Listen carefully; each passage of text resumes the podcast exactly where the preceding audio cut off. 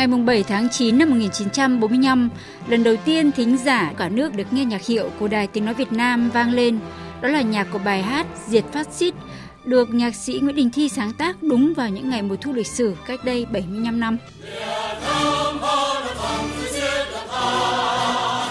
Tháng 8 năm 1945, không khí cách mạng của nhân dân ta vùng lên giành chính quyền ở thủ đô Hà Nội và các địa phương trong cả nước vô cùng khẩn trương.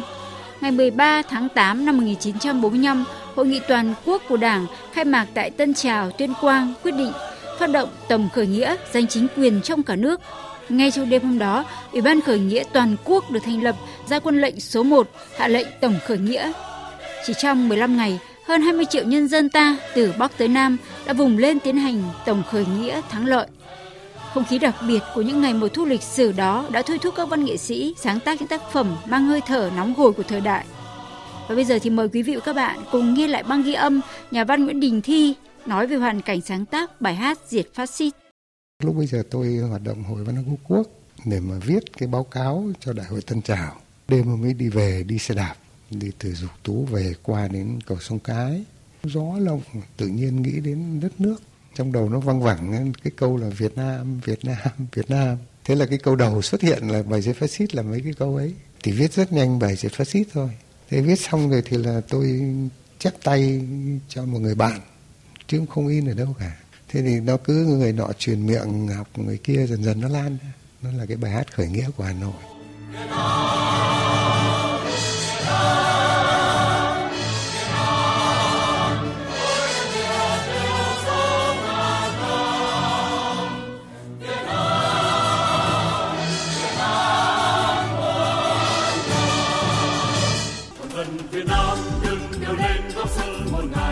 Tại thủ đô Hà Nội, từ sáng sớm ngày 19 tháng 8 năm 1945, hàng chục vạn người dân Hà Nội và các tỉnh lân cận theo các ngã đường kéo về quảng trường nhà hát lớn Hà Nội.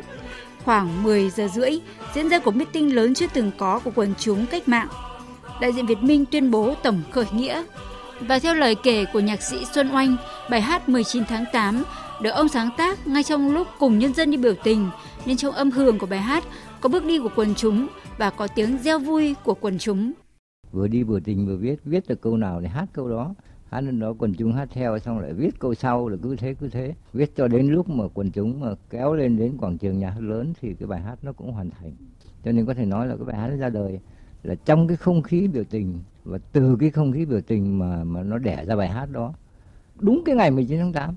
Vì thế cho nên là có thể cảm thấy là trong cái giai điệu và cái hành khúc có cái bước đi của quần chúng, và nó có cái tiếng reo của quần chúng quần chúng được giải phóng, quần chúng đứng lên giành chính quyền. Cho nên là cái lời ở trong bài hát này rất đơn giản.